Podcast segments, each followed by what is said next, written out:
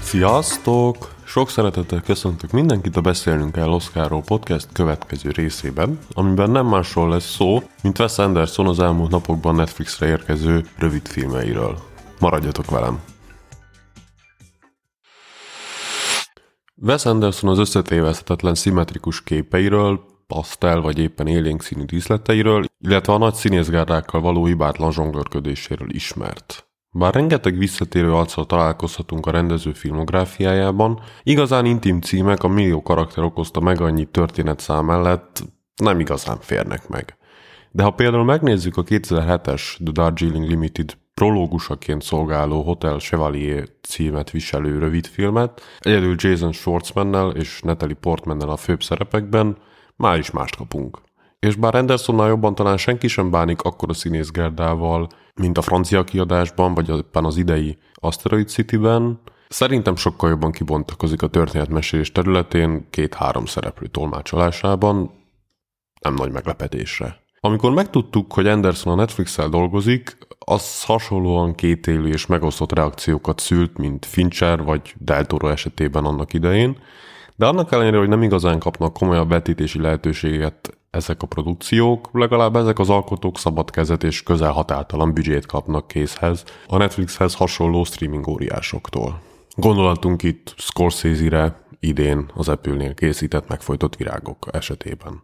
Ez a 4 kis rövidfilm során minden 4 történetet, az írót, Roald Dahlt megformáló Ralph Fiennes, illetve a többi karakter narrálja közösen, rendszeresen nézőjéhez szólva. Színészek közül Fienneson kívül többel is találkozunk több ízben, így Benedict Cumberbatch-sel az első és az utolsóban, Dev Patellel és Ben Kingsley-vel az elsőben és a negyedikben, vagy éppen Rupert Friend-el a második-harmadikban. Mindannyian eszméletlen jól működnek együtt a rendező kesze alatt, mondjuk Fiennesról és Friendről már tudtuk, hogy ez megy nekik, nem is akárhogy, de a zöldfülű Wes kollaborátorok, mint Patel, Kingsley és Cumberbatch is hibátlanul passzolnak a képbe, tökéletes casting. De akiről ennyi semmiképpen nem elég, az Benedict Cumberbatch, mivel nem is tudom, van-e még egy olyan színész vagy színésznő, akinek ennyire jól állnak a rendező szavai és monológ vagy éppen dialógiai. Szeptember elején Velencében mutatták be a 4 filmecske elsőjét, egyben a leghosszabbat, a Henry Sugar csodálatos életét, ami e hét szerdán, vagyis szeptember 27-én érkezett meg a Netflixre, amit csütörtök és szombat között további 3 követett. Ezekkel a sztorikkal kapcsolatban raktam össze nektek egy kis ízelítőt, hogy aztán tudjatok szemezgetni. Tartsatok velem! A rövid filmeket úgy döntöttem, hogy nem megjelenésük sorrendjében foglalnám össze, hanem inkább a bennük játszó színészek alapján, mivel a Henry Sugar csodálatos történetében, valamint a méregben találkozhatunk Benedict Cumberbatch-sel, Dev Patellel, Ben Kingsley-vel, míg a hattyúban és a patkányfogóban elsősorban Rupert Friend-el. A Henry Sugar csodálatos története egy mesei gazdag emberről, aki elhatározza, hogy elsajátít egy különleges képességet, hogy csalhasson a szerencsejátékban. Mindezt Ben Kingsley karakteréről tudja meg, és azon feljegyzések alapján ismeri meg Cumberbatch karaktere. Henry Sugar, akinek a valós nevét soha nem tudja meg az olvasó, jelen esetben a néző sem. Ez a képesség pedig nem más, mint hogy akármilyen vastag anyaggal, eszközzel, bármivel eltakarja a szemét, mégis látja, mi van mögötte.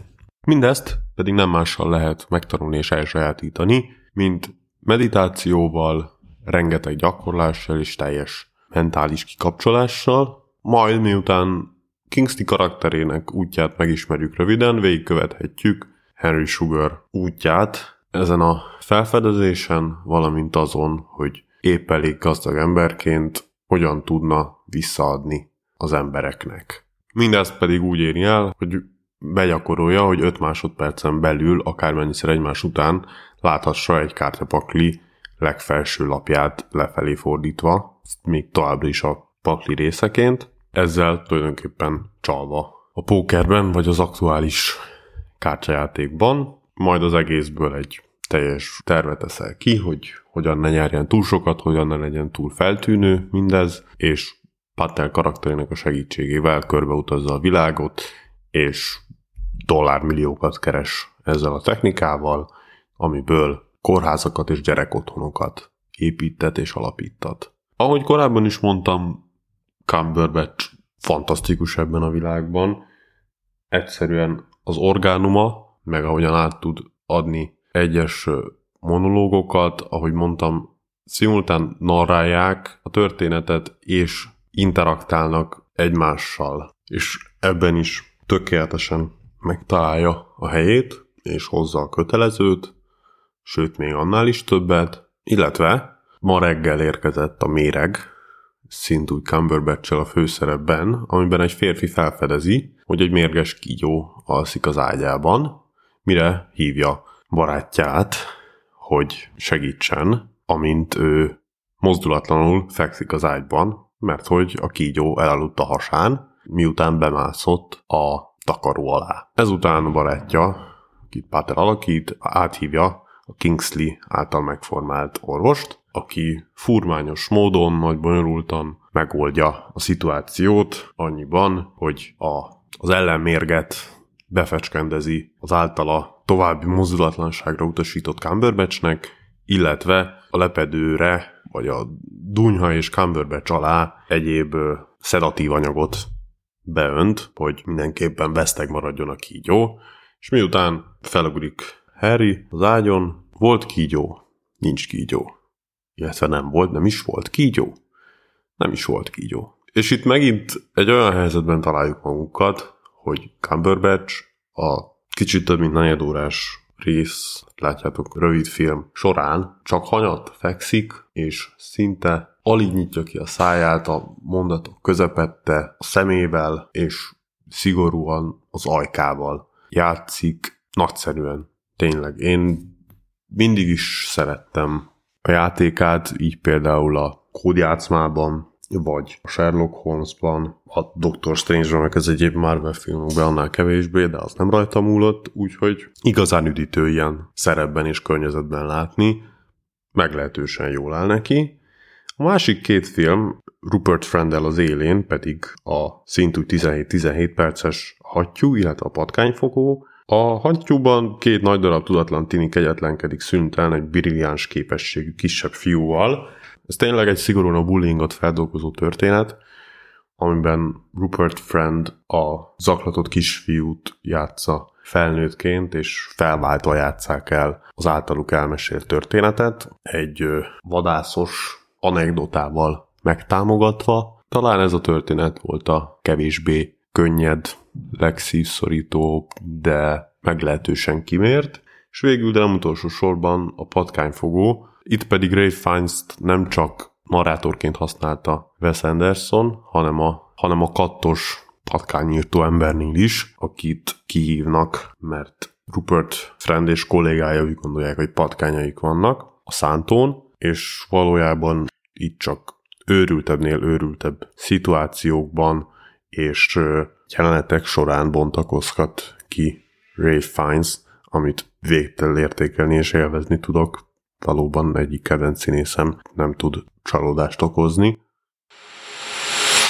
A 4 rövid film együtt körülbelül másfél órát tenne ki, és bár különálló történeteket mesélnek el, a fantasztikus Ralph Fiennes, mint Roald Dahl, illetve úgy összességében az alakítása tökéletesen keretbe foglalja az egészet, ezzel pedig kellő kontinuitás kölcsönöz ennek a kis sorozatnak, szóval szerintem könnyedén megkaphattuk volna egyben is ezt a 4-est, talán még teljesebb lenne a kép is, de végül is így kb. 4-szer annyi megtekintést kapnak majd.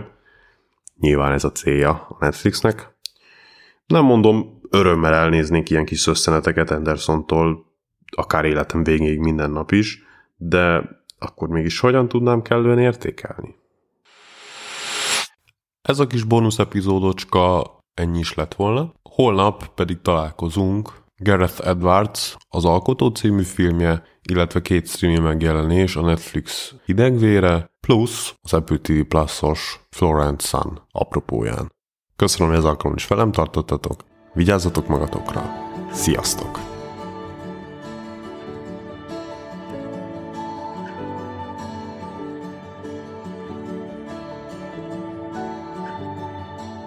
Jó, akkor menjünk moziba.